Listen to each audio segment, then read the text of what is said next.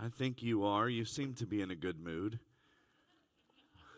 You seem to be, some of you seem to be in a good mood. I'll focus on you all, and uh, the rest can just be grumpy in their own little spot, whatever that may be. Uh, I'm glad that you're here. I've had a good day. I've got to run around with Booger all day. Everybody should get to run around with Booger all day. If I've got a friend in the world, his name's Booger. So if anybody has anything bad to say about Booger, don't say it to me because I'll tell him, then you'll have to deal with him. I'll tell you, it's been a good day. Really has. I'm glad that you're here, and I want to share something with you um, that I don't share everywhere, uh, but it's been on my heart tonight. And so I want us to look at Exodus chapter 13. Just want to share two verses of scripture with you, but if you have your Bible, keep it handy because in a little bit, I want to refer you to another passage of scripture that I believe if you haven't already needed in your life, uh, before too long you will. Uh, we've mentioned a number of times that life isn't easy, and it isn't always even fun. And I think there are times that we need to be encouraged. I don't know if you've ever been to the place where you've felt discouraged. I don't know if you've ever been in a place where you've been so frustrated that you just wanted to quit. Anybody been there? Uh, well, about two years ago, it was the end of August or mid August, somewhere around there, and I was preaching a camp meeting uh, with a man named David Gallimore. You probably know David around here. Um, it was a 10 day camp. It was a camp that you, you know all about these, Mickey, that still had an outdoor tabernacle. Um, three services a day, hundred and something degrees, preaching to people in a heat coma. Uh, that'll just bless you. I mean, people are shouting and running the aisles when they're about to pass out from the heat. Uh, but um, staying in a little cabin that was less than uh, luxury, and I was laying there. I'll just say it how it is. I was laying there feeling sorry for myself. You would think a 44 year old man wouldn't feel sorry for himself. Any of y'all ever felt sorry for yourself? I started to think about what else I was qualified to do. Yeah, you know, I'm I, I I've got a degree in religion. It's not really valuable in the world, and uh, I'm not real capable. I'm not a real smart guy, and so I was trying to figure out what it was that I could do besides what I was doing because I was feeling bad that this was my life. And um, while I was laying there, the Lord began to straighten me out. Aren't you thankful? You, you know, because honestly, I don't have anything to complain about. God has been better to me than I could ever possibly deserve, but sometimes I feel sorry for myself. And that was one of those times, and He began to remind me of what I'm going to share with you tonight. So if you've come here discouraged, I pray that by the time you leave, by His Spirit, you'll be encouraged. If you've come here seemingly losing hope, my prayer is that your hope will be renewed before you walk out of those doors in the back of the sanctuary. And I know that it can happen because we're in His presence and things happen when we're in His presence. Exodus chapter 13, we're just going to look at two verses, verses 17 and 18. when it came then it came to pass when Pharaoh had let the people go that God did not lead them by way of the land of the Philistines although that was near. For God said lest perhaps the people change their minds when they see war and return to Egypt. So God led the people around by the way of the wilderness of the Red Sea. And the children of Israel went up in orderly ranks out of the land of Egypt. Now, if you were here last evening, you remember that I told you that I started going to the Church of the Nazarene when I was 15 years old. Up to that point, I had been in my papaw's church, and it's in Wofford, Kentucky. Do any of you all ever vacation in Wofford, Kentucky? I know there's a Wofford University in Kentucky, but I just want to let you know that's not the same Wofford that I'm talking about. Uh, because if you ever end up in Wofford, you turn down the wrong gravel road in the wrong holler. I'll just tell you that much. But up until I was 15, I thought the only kind of music there was in church was bluegrass and southern gospel. I still think that's the best. It's preference. It's preference. I'll just leave it at that. but but you you, you know um, it wasn't until I started going to the Church of the Nazarene that I found out that I had missed out on an entire genre of music. You all were a little bit more sophisticated than they were down in Wofford Missionary Baptist Church. Uh, you had a book of songs that I wasn't familiar with, and then I went to Olivet Nazarene University, sang in a choir called Orpheus for four years, and I found out that there were really some sophisticated songs that I knew nothing about. But when I started going to the Church of the Nazarene, I learned songs. Well, my pastor was a man named Morris Chalfant. I think I mentioned that last night. And he was an old fashioned holiness preacher. Um, he really did preach it gun barrel straight. Uh, when God made him, I, I, mean, he just broke the mold. He, he was a wonderful, wonderful man. And we would sing things at First Church of the Nazarene in 1987 that I thought everybody all over the, the church was singing. Found out that wasn't the case. But we would sing the Why Worry song. Do you remember the Why Worry song? Why worry when you can pray? Trust Jesus, He'll be your stay or make a way. I've heard it both ways. Don't be a doubting Thomas. Just rest upon His promise. Why worry, worry, worry, worry? That's good songwriting. when you can pray. Okay, you, do you know that one? Are, are you Nazarene? Well, anyhow, we'd sing that, but then there are some hymns uh, that we would sing, and, and it seemed like we sang some of them uh, quite a lot. In fact, there was one that I remember that we would sing. It would seem, now I know it wasn't every service, but when you're a 15 year old boy, it seemed like it was every service. I, the reason I say that is it bothered me. It really did. We'd sing these songs and I'd listen to them, and I'm analytical. I get on my own nerves, so I know I get on yours. It, it, it, bothered me, and I'll explain to you why. And I know when I tell you what the song is, some of you are going to give me a funny look. I know, I know this response, I know what happens, but I'm just going to tell you the song that bothered me. It was written by a man named Ernest Blandley, and the title of the song is Where He Leads Me, I Will Follow. Now, let me explain to you why it bothers me. For one thing, you do realize when you look in your hymnal there in the pew, hymn editors pick and choose which verses to add in that particular hymnal. Uh, they go through. So when you see, I believe in our newest hymnal, not in some of our older ones, but in our newest, there are only four verses that we list to where he leads me. But there are actually somewhere around nine. I used to feel sorry for verse three because everybody but Kelly skips over verse 3. Thank you, Kelly, for not skipping verse 3. But I don't understand why you put 16, but now I see how it was. I'm sure the hymn writer would love to see what you've done to his song. But anyhow, anyhow, they pick and choose which verse. He's my friend. I can talk to him like that. Uh, you know, which verses to put in. So when you find this, there's around nine actual verses to this particular hymn that Blandley wrote. Now, I don't have a problem with the first verse because I believe it's the kingdom requirement. We see that in Mark chapter 8. It, Blandley will say that I can hear my Savior calling, Take thy cross and follow me. Where he leads me, I will follow. I'll go with him, with him all the way. You'll remember that Jesus calls everyone along with his disciples to himself, and he says to them, If you really want to follow me, if you really want to get in on this thing, if you want to be my disciple, then you must. This is not optional. It wasn't for them, it's not for us. You must deny yourself, take up your cross, and follow me. So that is the call of the kingdom. If you are going to be a kingdom Christian, you will bear your cross. You will embrace that place of death so that he can live his life through you. I don't have a problem with that first verse.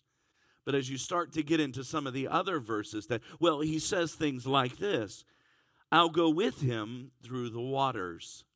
And you do realize when Blandley is referring to waters, he's not talking about the calm waters or the still waters of the 23rd Psalm. He's not talking about peaceful streams.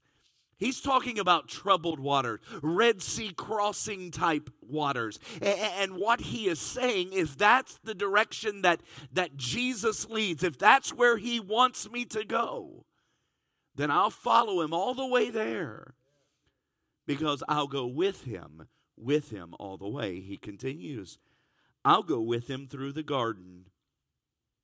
And you understand that he's not talking about the beautiful flower gardens that are popping up around here in Rock Hill.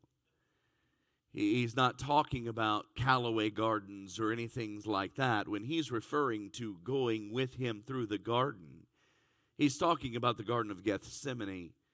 That you realize it was such a place of torment, a place of anguish that Jesus, under the great stress of everything that was going on, he, he is the pores of his skin literally stretched to the point where he bled and his blood mingled with his sweat. He sweat drops of blood under such agony. And, and blandly is saying, if he wants me to go to that place of torment, that's where I'll go because I'll go with him all the way. See, that bothers me because I don't think that we should sing songs that we don't mean.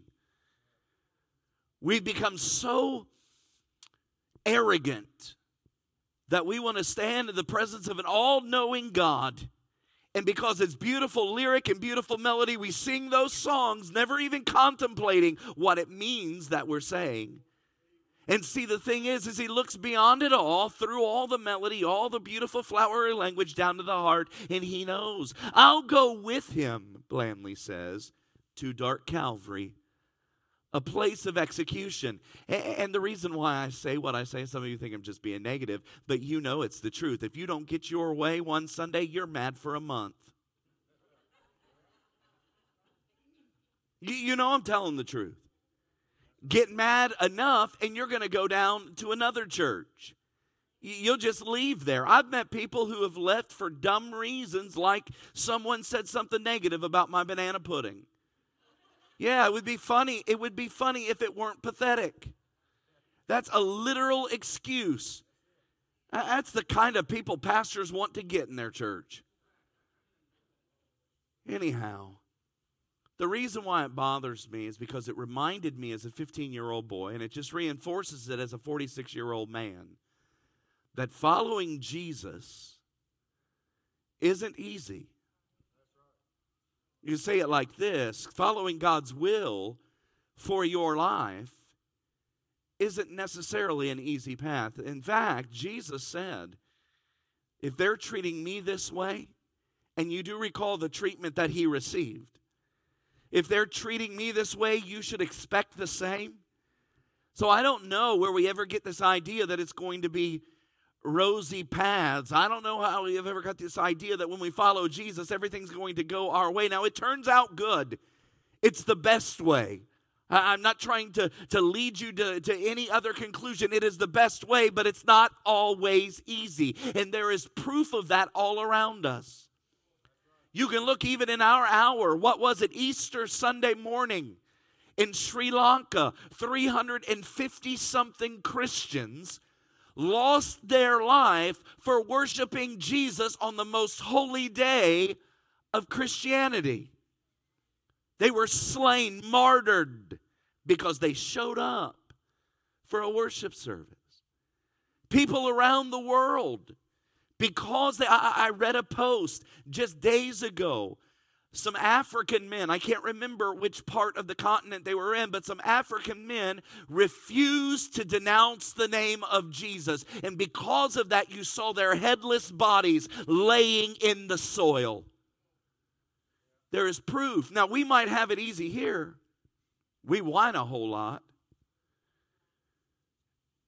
But it's not easy to follow him. You, you, we have proof of it in the New Testament. I remember a story in Mark chapter 6 where the disciples do what Jesus told them to do. Do you remember after that great feeding of 5,000, at least 5,000 men? I say that because it was gender specific, so there's probably women and children as well, but at least 5,000. He told them to get into the boat and go before me unto Bethsaida. And the disciples do what Jesus told them to do, and because they obey his command. They weren't running off haphazardly. They weren't doing it their own way. Because they ended up in that boat out on the sea, they faced a storm. The wind was against them, so much to the point that they thought they would lose their life. This wasn't an act of disobedience, it was quite the opposite. Because they were obedient, they found themselves in that dangerous position. You can look in the Old Testament and you see, can see where God speaks to even to the patriarchs, gives this promise, and they find it hard to believe. And sometimes, do you remember the story of Abram, Abraham? When he began to take matters into his own hands to try to make things work, how'd that turn out? Uh, I'm trying to get you to see, and I don't think this is new to you. Following God's will is not always easy. And maybe there's no better illustration of this as when the children of Israel came out of Egypt land in the story of the Exodus. Now, you remember the story of the Exodus. You're a Monday night crowd, so I'm going to assume quite a few things. You remember that Israel had um, been in Egypt land for some 430 years, and now finally, when freedom comes, it takes them two years to get to the precipice of God's promise. Two years, a trip that, depending on which scholar you read, I'm not a scholar, so I read them. It, it, depending on which one, it should have taken a few days, maybe a week, maybe a week and a half. Or for that crowd, maybe they had to make a lot of rest area stops, maybe two weeks. But it took them two years.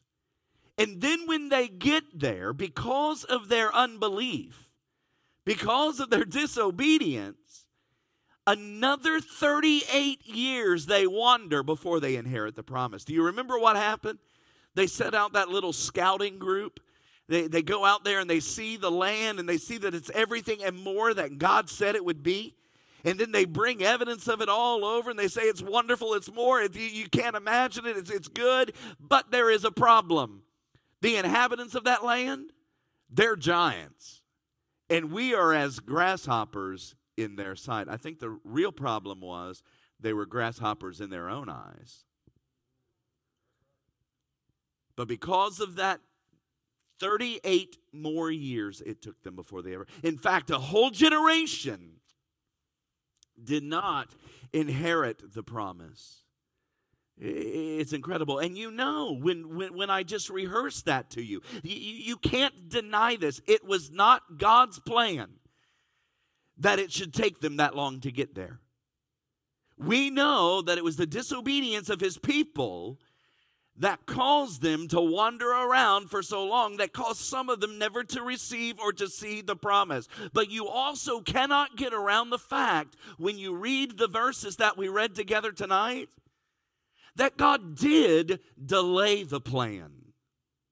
Now, it wasn't by years. But we watch when God brings them out of Egypt land on their way to the promise that God does not take them on the shortest route. Instead, the journey that he picks seems to be the long road to the promise. Now, you've got just to get a little bit of the backstory. I've already said it. You know that Israel has been in Egypt land for 430 years. And you also realize that when they wound up in Egypt land, they didn't end up there because um, they were dragged kicking and screaming. They, they weren't forced in chains and whips. No, they, they ended up, they were forced, but not by people. They were forced to go to Egypt because of a famine that had come over the land. You, you remember the story of Joseph. That's where it all happens. And man, what an example right there. How, you don't have to look any further. If you want to talk about difficulty in following God's plan for your life, this poor old guy I, I mean, Joseph, he's the dreamer. He's the one that God has given big dreams. The only problem is he didn't give him big sense because he goes off and he begins to blab those dreams to his older brothers. And how many of y'all have older brothers? I'm the baby. I have an older brother. I, I, mean, that doesn't go over so well. Besides, dad was already doting over Joseph. He's already his favorite and all that. Now little Joseph is blabbing all this stuff to him. They just got on his nerves. And so finally they decide they've got to get rid of this mess. And so they throw him in a pit to leave him to die. But then they see an opportunity to make a few bucks. So they sell him into slavery. You remember the story. that slavery leads him to the home of Potiphar. And the amazing thing is, is Joseph doesn't seem bitter, he doesn't seem hardened. In fact, he finds favor in Potiphar's eye. Potiphar really likes him. The only problem is he also finds favor in Potiphar's wife's eye. She really likes him. And because Joseph refuses to sleep with her, now I'm not being vulgar, it's the word of God, just read it. Because he refuses to sleep with her, we watch that he's thrown into prison where he meets the baker and the candlestick maker. No, no, no. The cupbearer. I mean, I always wanted to say that, and I thought you all could take it. I probably never say that again, but anyhow, you know, and these guys have dreams, and David and Joseph interprets them for them. One of them turns out all right, the other one loses his head. I mean, it's the way the story goes. Time passes, and finally, we watch that Joseph is standing at Pharaoh's side. And because he finds favor in Pharaoh's eyes, he becomes Pharaoh's, as Andrew Lloyd Webber would say, right hand man. I mean, I mean, here he is. And the amazing thing is, from the time he was thrown into the pit to where he stood at Pharaoh's side, someone help me out on this. I think it was 13 years. Right? Just nod your head, preacher. You'll make me feel like I'm right whether we are or not. I'm pretty sure it was 13 years. It was at least seven, but I think it was 13. 13 years, even if it was only seven, that's a long period of time. And what the Word of God says is that J- Joseph remained true. But more importantly, it said that God was with Joseph in the pit. God was with Joseph in the palace. God was with Joseph in the prison. And God was pleased with Joseph. Don't you want to be the kind of man or woman that no matter what you're going through, God is pleased with the way you act, the way you respond? Well, now we see famine has hit hard. Joseph has prepared. And now we watch his brothers groveling before him. They come and they kneel before him, not realizing who he is. Now, you do know Joseph knows who they are. And I'm just going to say this, I'm throwing this out there. I don't think that I would have been as understanding or compassionate as Joseph was, because as I said, I do have an older brother.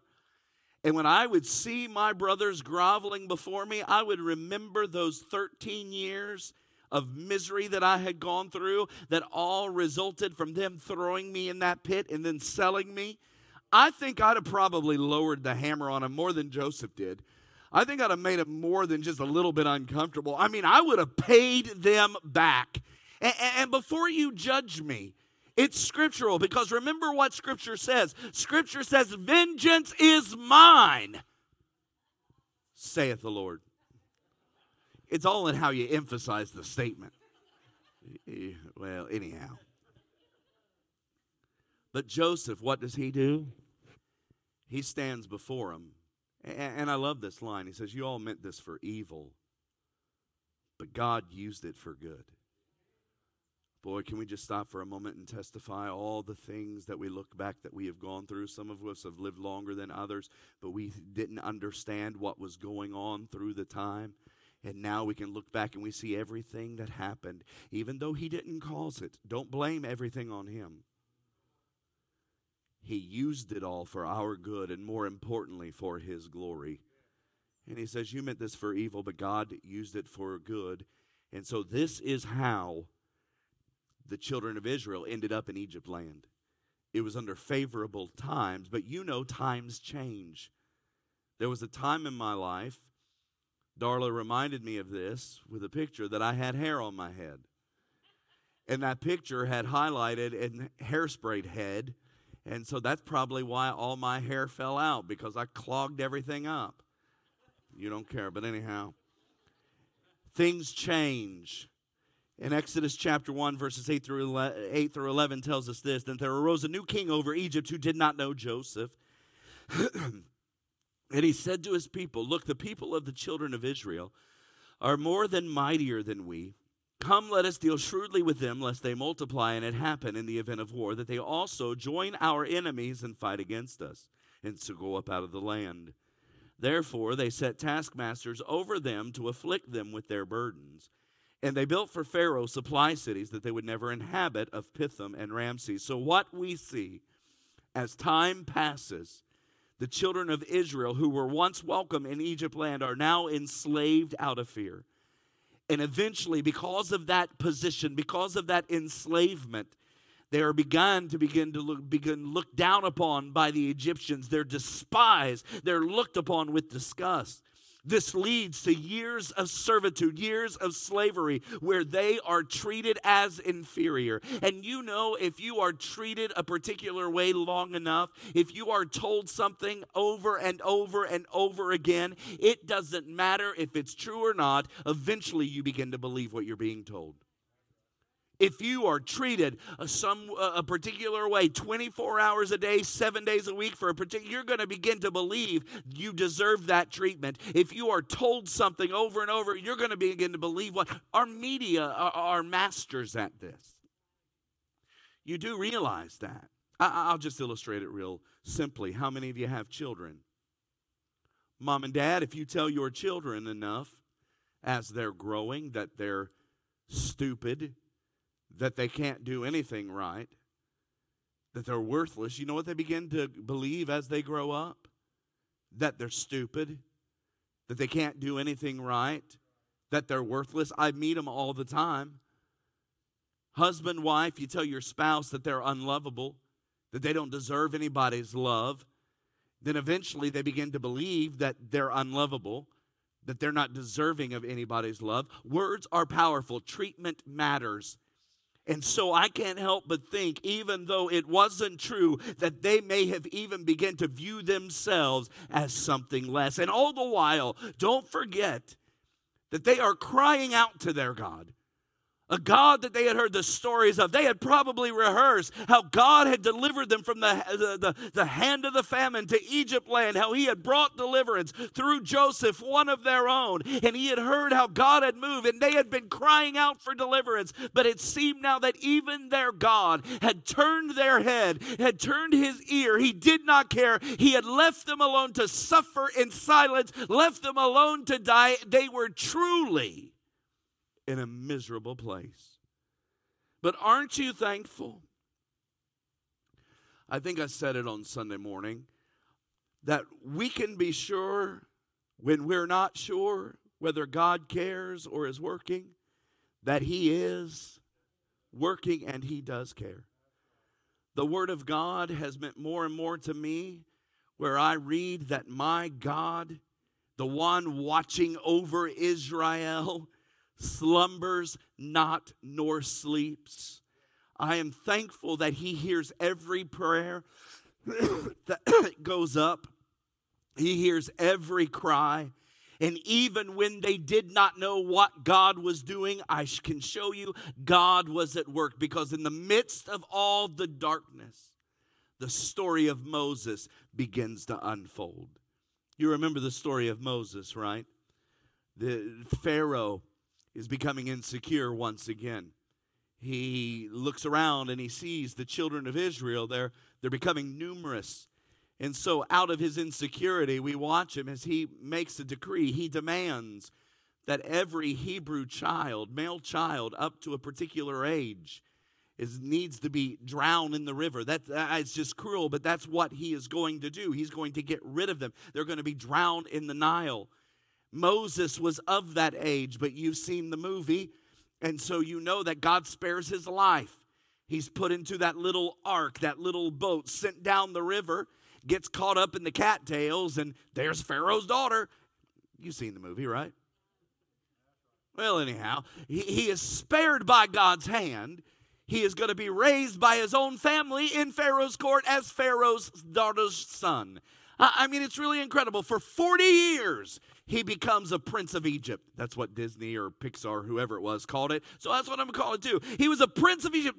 It's amazing. For 40 years, he is trained in the art of war. He is skilled by, by, by the, the most brilliant generals, leaders, and all that for 40 years. But one day, he sees as an Egyptian is beating a Hebrew. He knows who he is. His Hebrew blood begins to boil. And we watch him as he takes matters into his own hands and he kills that Egyptian. And because of that act of rage, he's forced to flee Egypt land. He has to flee Egypt's court because now he's a wanted man. He's a murderer. And we find him out in the wilderness, out in the desert of Midian. Oh, how far he has fallen. He was once a prince of Egypt, but now he's a shepherd of the flock. And for the next 40 years, he's going to spend his days with the flock. For the next 40 years, as the days go by, he's going to spend his nights with the flock. He's going to eat around the flock. He's going to sleep around the flock. He's going to talk to the flock. He probably smells like the flock until one day he's out there and he ends up on Mount Horeb, the mountain of God. And when you end up on the mountain of God, honey, your life is going to change. He's up there and he looks over and he sees the bush that's burning, but it's not really burning. It's confusing. It's on fire, but it's not being consumed. And you know the story. I don't have to labor it. This is how God calls Moses to go back to Egypt land and to stand before Pharaoh and to demand to set his people free. But Moses doesn't want to go. We don't have time to get into it all. We, we, we know the arguments, and eventually, out of assurances from God, I will be with you. I've gone before, I will always be with you. Finally, we watch as Moses is standing there in Pharaoh's court, and he points his bony finger in Pharaoh's face, and he demands, Let my people go. But you've seen the cartoon. So you know that Pharaoh's heart has been hardened. It's not going to be easy. And so now we see as the plagues begin to unfold. Do you remember how many plagues there were? Ten. Ten plagues. Began by the water being turned to blood. Then it moves into the plague of the frogs. And I've never really thought of the plague of the frogs until this past summer. I, I have a friend. I know that's surprising. Uh, but um, I do I have a friend. Her name is Susie Shellenberger. We've written a couple of books together and um, we've worked together a few times. Uh, we do a number of camps uh, together. And she was preaching this sermon that was entitled One More Night with the Frogs. And it, it's all from that Plague of the Frogs scene. And, and, and Susie's a better speaker than me. She's more entertaining. She puts all these video things up um, and she drives the sound and media people crazy be thankful. But anyhow, I, I, mean, all this kind of stuff going on. And all these pictures of frogs while she was speaking was all around. And I never thought about that. Uh, you, you know, but if we were in that plague of frogs, that would mean if we were here at church, frogs would be all over the place, all over the floor. You go into the bathroom, there'd be frogs everywhere. I mean, just jumping across your feet. You sit back in your lazy boys, some of you blame a frog you know, sit back in your lazy boy, and, then it begins to, all that kind of thing. Uh, well, well, here's the thing. I can't imagine what that would have been like. Can you imagine to have all those frogs? That I wasn't there, but I was told it was awful. All that for nothing. Moves to the lice and the gnats, the flies, livestock boils, the hail, the locust, darkness covers the land, and finally, we watch the, the plague of the firstborn. Um, and you know how dreadful this is. This is the night that any firstborn child of any family that's not found under the blood of the Lamb will lose their life. And Pharaoh wasn't exempt from that. He loses his eldest son, and it's the straw that finally breaks the camel's back, and we hear him from the palace as he demands, Get out of here. Go! And it brings us to our text. But what's so amazing about it is after all that, those hundreds of years, everything that has gone on, God doesn't take them on the shortest road to the promise. That bothers me because it seems like He chooses the long road to get them to where they're going. And I don't know how you deal with Scripture.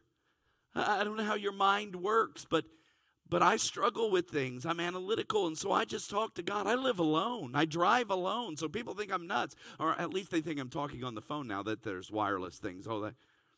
But really, I'm just nuts. But you, you know, I, I just when, when I saw all that was going on, I'm just gonna tell you honestly what I said. And don't be offended by this. God wasn't offended, so you have no right to be. I said, God, are you kidding me? Seriously? This is the plan?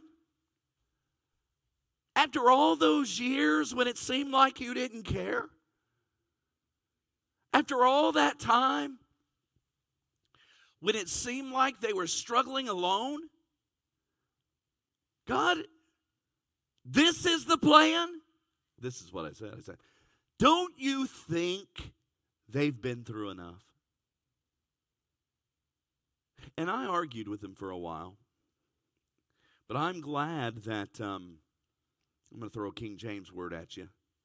I'm glad that we have a God who is long suffering. Aren't you thankful for that? Because I've made him suffer long, I'm sure, putting up with me. He listened to it for a while, and then I began to realize, he began to remind me that he did know where they had been. And that's exactly the reason why he took them on the long road to the promise. See, it's amazing to think all those years as slaves where they felt like that they had been left alone. All those years when it seemed as though he did not care. He knew every act that had been done to them, every cry that had gone out, every life that had been snuffed or stolen away. He saw it. And he knew how all of this had weakened them, weakened their perspective, weakened their self confidence. And because he knew what they had been through, he took them on the long road. But not only because he knew what they had been through, but he also knew what they would face. Did you catch it when we read the, the text? It said that there was a shorter way. The only problem was it led through the land of the Philistines. And I've already said it. I repeat myself. I'm a preacher. It's what we do. That the Philistines are always a problem for God's people. It seems like they're always struggling. And, and you know that the Philistines are a warrior people. David and Goliath, Samson and Delilah. You, you know that they're not pushovers. And now, when they would see that the people of God, the children of Israel, coming their way because they'd have to go right through the Philistines' land. The, the land of the people of the Philistines. God knew that, that they would not just kind of part and let them pass. They wouldn't be very hospitable. They wouldn't welcome them. They would see it as a threat. Remember, I said it yesterday morning, or maybe it was last night. I'm losing count. But anyway, that they were believing for a promised land of their own. And so when they saw the Israelites coming, it would be a threat, and they would take up arms and they would fight those people. And God knew that if the Israelites, they are slaves, they're not an army. They have been beaten down physically, they've been kept down mentally. And he knew that if they were to face battle this soon out of the gate, that their temptation, their response would be to turn around and go right back to Egypt to be slaves again. Now, that doesn't make a bit of sense to me. I know it's because I was raised American. I would think that you would rather fight for your freedom than to die anyone's slave. But anyhow, that's, and we have an example. Exodus chapter 14. You remember the scene with the Red Sea before them. The mountain ranges on the side, and verse 10 tells us that Pharaoh is drawing near. The children of Israel lifted up their eyes and behold, the Egyptians marched after them. So they were very afraid, afraid, and the children of Israel cried out to the Lord. Then they said to Moses, Was it because there were no graves in Egypt that you've taken us away to die in the wilderness? Why have you so dealt with us to bring us up out of Egypt? Listen to this. Is this not the word we told you in Egypt, saying, Leave us alone? that we may serve the Egyptians. For it would have been better for us to serve the Egyptians than that we should die in the wilderness. Their natural response would be to turn around and run right back into the chains that they had been set free from. And there's another example where the children of Israel, do you remember it? They're longing for Egypt land because it's a land of onions and garlic. Isn't that gross? How many of you ever been to Elkins, West Virginia? You've been over there. Well, Elkins is a beautiful place. It really is. And, and, and in Elkins, West Virginia, I go there every three or four years. Um, the pastor, they have a great church there. The pastor's name is Terry Burgess, and he'll have me in every three or four years. That's all they can take of me. But uh, I always hear uh, about the Ramp Festival. Do y'all know what ramps are? He, he's his mouth is watering down here. But but ramps are those wild onions that just grow up. You cut the lawn and you smell. It. I mean, it's gross. And I'd always heard about the Ramp Festival. I'd never been there during the Ramp Festival until this last spring, about a year or so, a year ago. I, I don't remember exactly when it was, but it was last spring.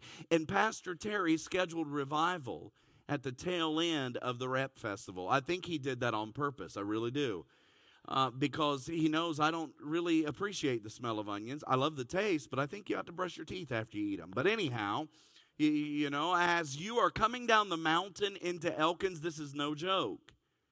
Lingering on the air, you can smell those ramps. It doesn't matter what building you go into, if it's a, a retail shop, if it's a store, if it's a restaurant, if it's your hotel you smell those onions. You go to church and everybody stinks like onions. It just comes out your pores.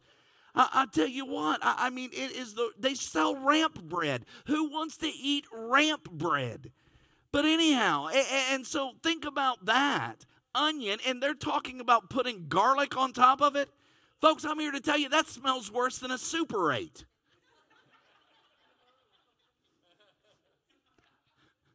I stay in too many hotels.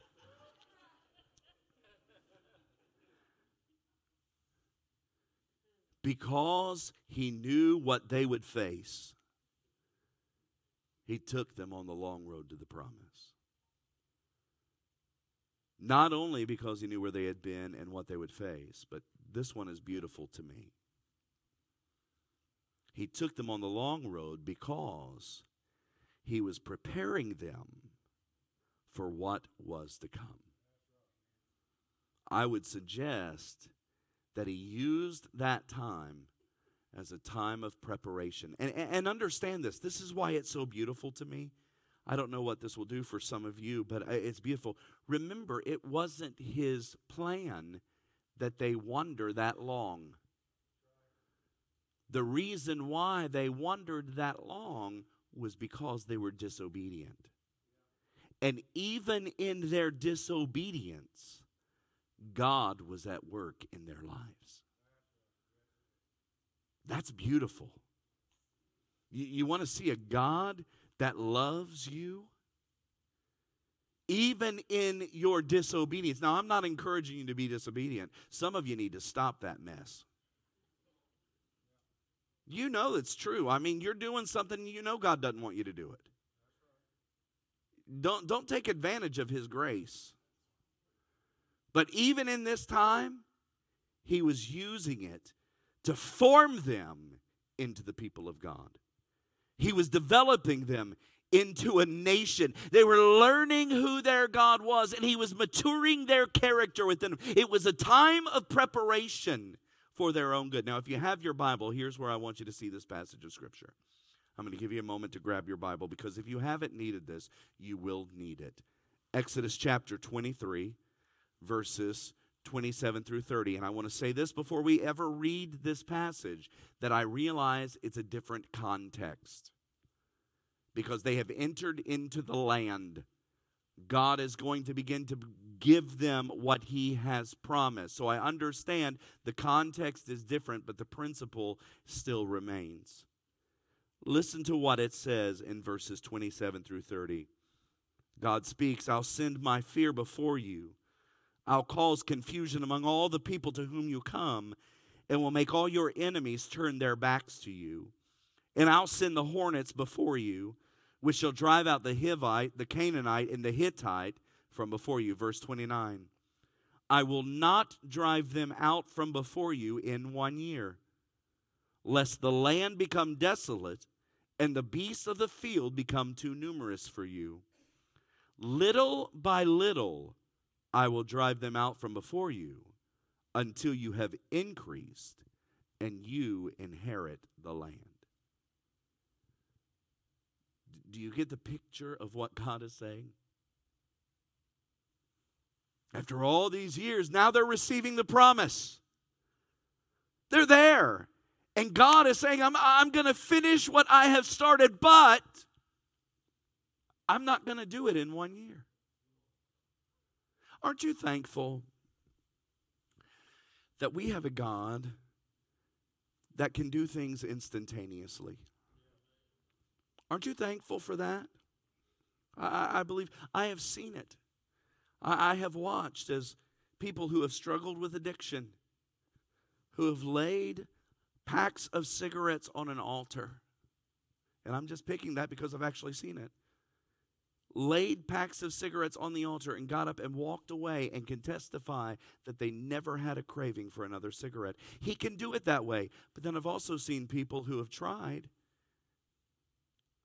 I was in a revival one time and a drunk man staggered in during the middle of the service. He came down drunk, laid his beer cans out. I mean, he just kept pulling them out of his coat, laid them out there, knelt down and prayed. And I promise you, you can think I'm being whatever, but he stood up sober. And I watched as people of that church, he stunk, he was dirty. Each night, cleaned him up, brought him clothes.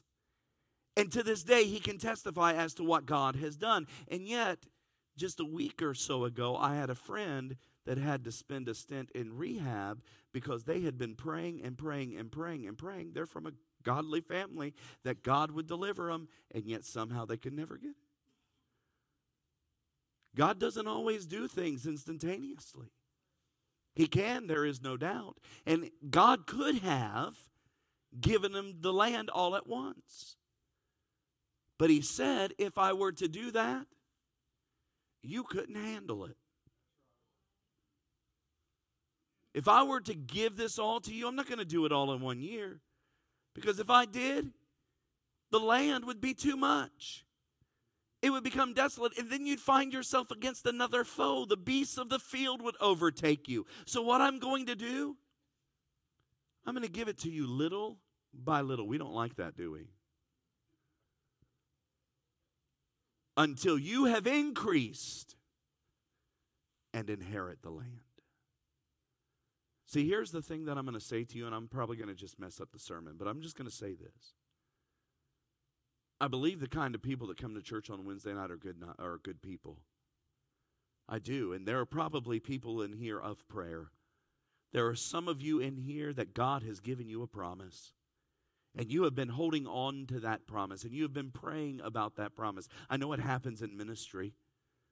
I, I, I do. And yet, somehow, when we pray about those things every now and then. Maybe it's a family member that you're just claiming in the name of Jesus that you can. Not if they come, but when they come. I, I mean, you're just claiming that, and yet it just seems every now and then you get a little flicker of hope. But then it seems farther and farther away. I'm going to encourage you to keep praying. Don't give up. Because the reason why, especially in ministry, preachers, the reason why, singers, that I don't believe sometimes we get the platform that we think we need, and this applies to everybody else in here too. But I'm going to talk to my own kind for a minute. The reason why we don't get the opportunity to stand here or to preach here or to sing there is because maybe if we got what we asked for, it would destroy us. And God cares about us too much. So little by little, that's good preaching whether you want to receive it or not. Because I'm going to say to you, don't give up hope. Hold on to the promise. We are sailing. If nothing else, we have the promise. We are sailing to Zion. Hold on. It was a time of preparation for their own good. And through it all, they would learn that He was always with them, had always been, and would always be. Okay, I've preached all this time to come here based upon this story that we've shared together. And the reason why I've shared it all is because I've been amazed lately with the Old Testament. I'm a man of pattern. I'm obsessive compulsive. And so when I get in a book, I stay there. And I've, I, I love the gospel according to Mark. I, I preach there a lot. I spend a lot of time there. But every now and then, God will lead me down a different path. And I've been in the Old Testament lately. And if you come to me and say, well, the Old Testament isn't really relevant, I'd say, get out of my face. No, I wouldn't say it like that. I'd think that, but then I'd say to you, well, why not? Jesus is on every page. It's all one book. The Old Testament is a book about Jesus, and the scarlet thread runs throughout the whole thing. And the amazing thing about these stories in the Old Testament, the reason they're so preachable, they're so applicable, is because it's our story. I mean, when I look at the story of the children of Egypt, uh, of children of Israel coming out of Egypt land and the ex, I've been all over that thing. I have been every character. I mean, I've even been a slave. And there were times I was probably even the slave master. But, but I've been enslaved to sin. By the way, you have been too. Not a, Jesus set me free. And, yet sometimes we just want to keep going back. We don't have to do. I've been all over. So I want to say to you, this is what the story shows us. This is what life bears out. This, I, I guess I could say, this is the proposition I want to offer you. Looking at the story, I am reminded that the God who redeems and delivers his people. And by the way, let me just remind you if you are Christian, want to testify, raise your hand. Been saved, born again. You have been bought with a price. You have been redeemed by his blood. And if he has redeemed you, you have been delivered out of the kingdom of darkness into the kingdom of light. You can't dwell in both. Those are the only two choices. He has brought you out of the kingdom of darkness into the kingdom of light. So, this is our story. The God who redeems and delivers his people, hear it, will also guide and protect them. Even in moments of disobedience, hear it. The God who redeems and delivers his people will also guide and protect them. In other words, you can trust him. So I, really think most of the issues we deal with in our Christian life is we have trust problems because people have done us wrong. I've been done wrong. You've been done wrong. Got trust issues. But I'm telling you tonight that He'll never do you right. He'll never do you wrong. He'll always do you right. I'm thinking about these songs going on in my mind. I can't do two things at once. Can't chew gum and walk. But anyhow, he, He'll never let you down. You can Trust Him. I say that because He knows where you've been. That's an amazing thought. He knows where you have been. Maybe it's not amazing to you, but to me, there are things in my life that have happened that I've never told anybody. things I've questioned and wondered why that I haven't been able to express, things that people have done to me that I didn't understand. Didn't think anybody knew about, but now I realize he did the whole time. And I'm not ashamed to say that because you've been there too. Part of the human journey. We've all had those times. And he knows how we have been affected he knows how we feel, so you can trust Him because the God who redeems and delivers you will also guide and protect. He knows where you've been.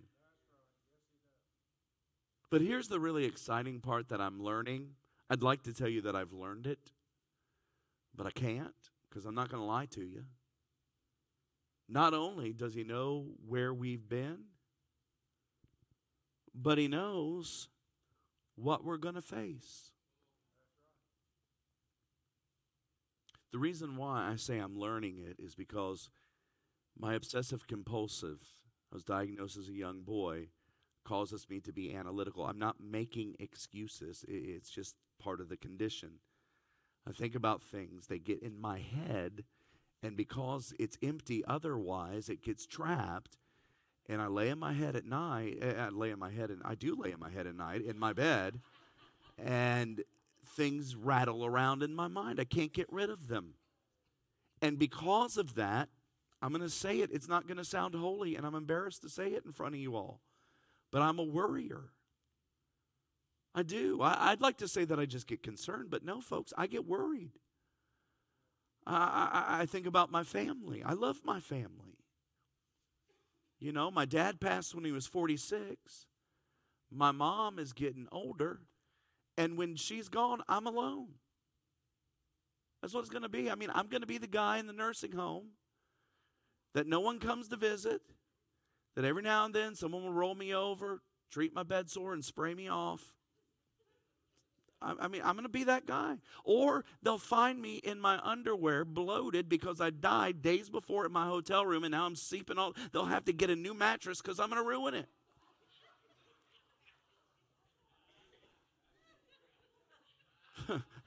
you got more than you ever imagined by coming here. I worry about my family. It's not fun to watch your parents age.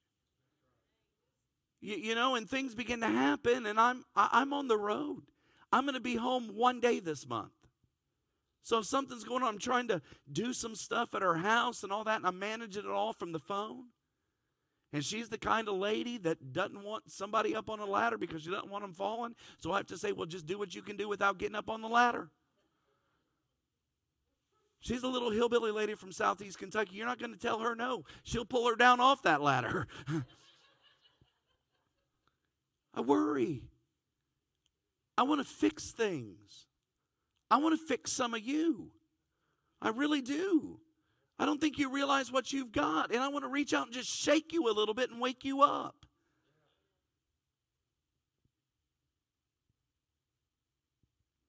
I'm learning. See, this is the thing that's amazing to me.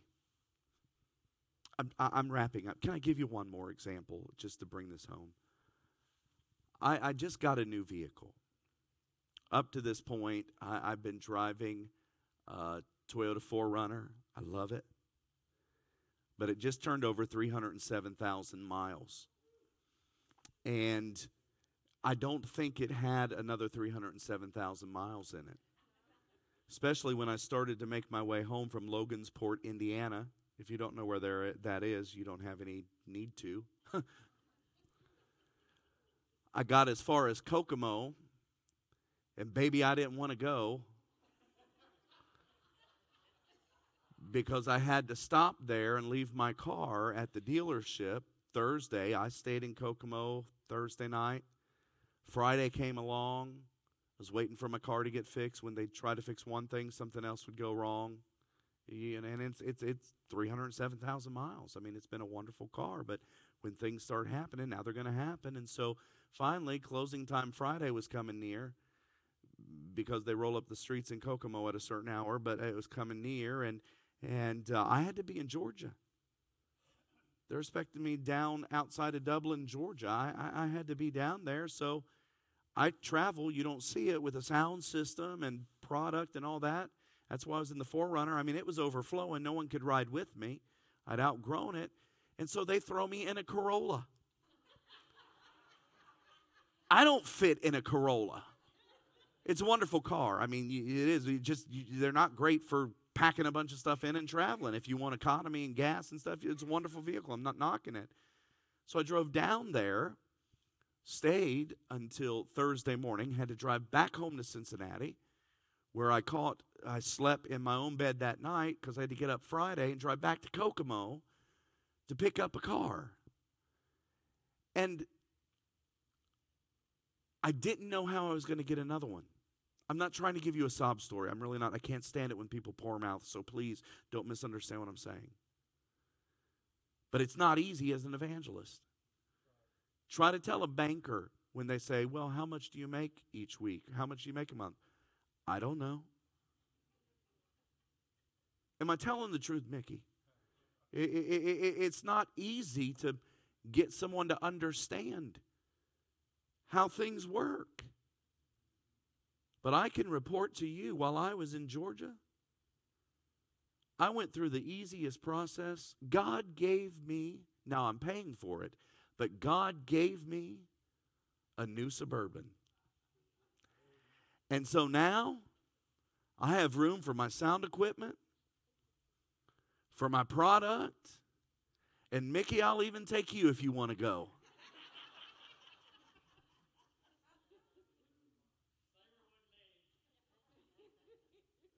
The thing is, all that worry was for nothing.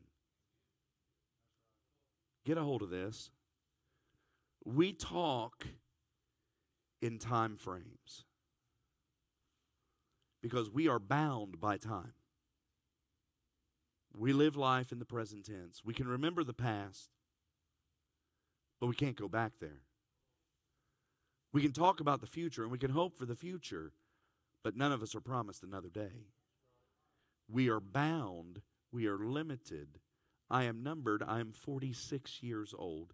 You're numbered by God created time not for his benefit, but for our benefit.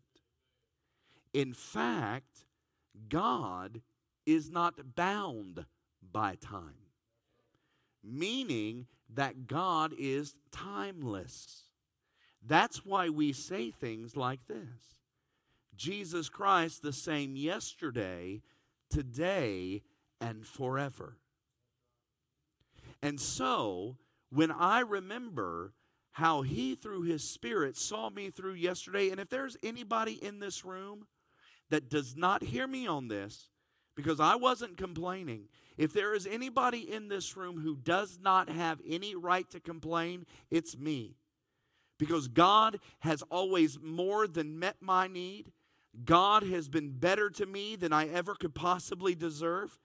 You know, when I remember what He did for me yesterday, I can't go back there but he was there and he's not bound by that. He's here with me today. The same God that did that yesterday is here today. I can trust him with what I'm dealing with right now in this moment. I can sense him right now no matter what's going on. And since he is not bound by time, I can't get to tomorrow. I can worry about everything that's going to happen. I can worry about what's happening with my mom. I can think about financial needs. I can think about this, but I can't do a thing about it. But if my God God is not bound by time, if He is the same yesterday, today, and forever, when He was with me yesterday and I know that He's with me now, then I can rest assured knowing that He is already in my tomorrow. He is already working all things out for my good and His glory. That group of people who is out to get you, who it just seems like is always laying in wait, He's already dealt with them on the job. That financial need that you don't know how it's going to come through. You don't know how you're going to make it. He's already written the check, brother. It's going to work out that physical need that the doctor says there's nothing more that you can do. Well, the great physician is in control of all, and he is all we need.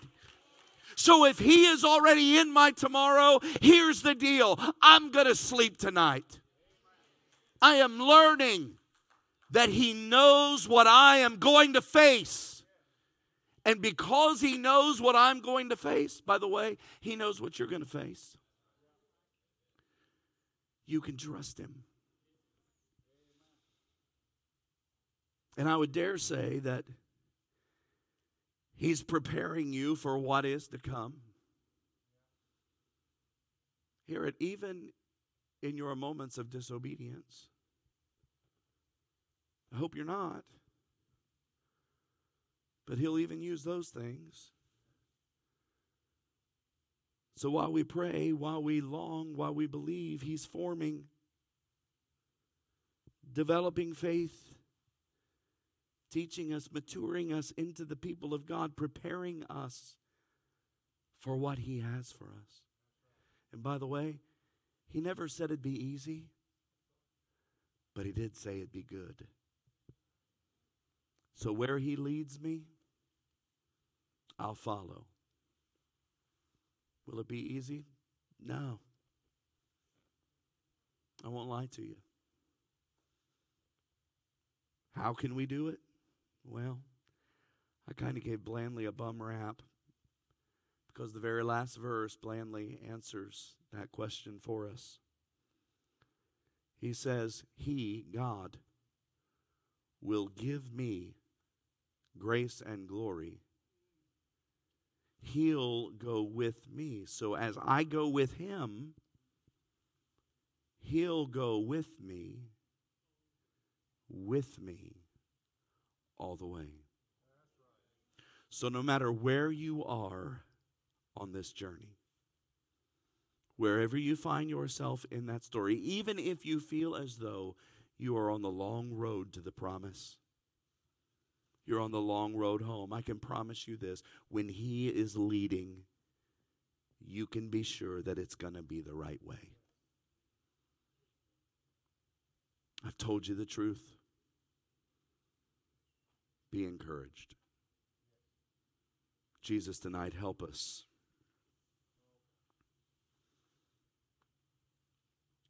Help us to hear what you're speaking to us. I said it on Sunday morning. I believe that you've orchestrated this time. I look around and I see people I don't know where they're living. I don't know what's going on in their life. But you do. And you have brought them here for this purpose so they could receive exactly what they need in you. Maybe, Lord, the thing that we need more than anything else is just to begin to ask for more of your presence in our lives because we realize that it's in your presence that all our needs are met. So I pray for my brother, my sister who is discouraged. Maybe they're trying to figure out what else they're fit to do. Would you encourage them tonight? Help them to know your presence. for the one who's feeling beaten down by life's circumstance. No matter what they do, they can't get their head above, above water and they feel as though they're just going to drown. Would you help them sense your hand reaching to them and let them know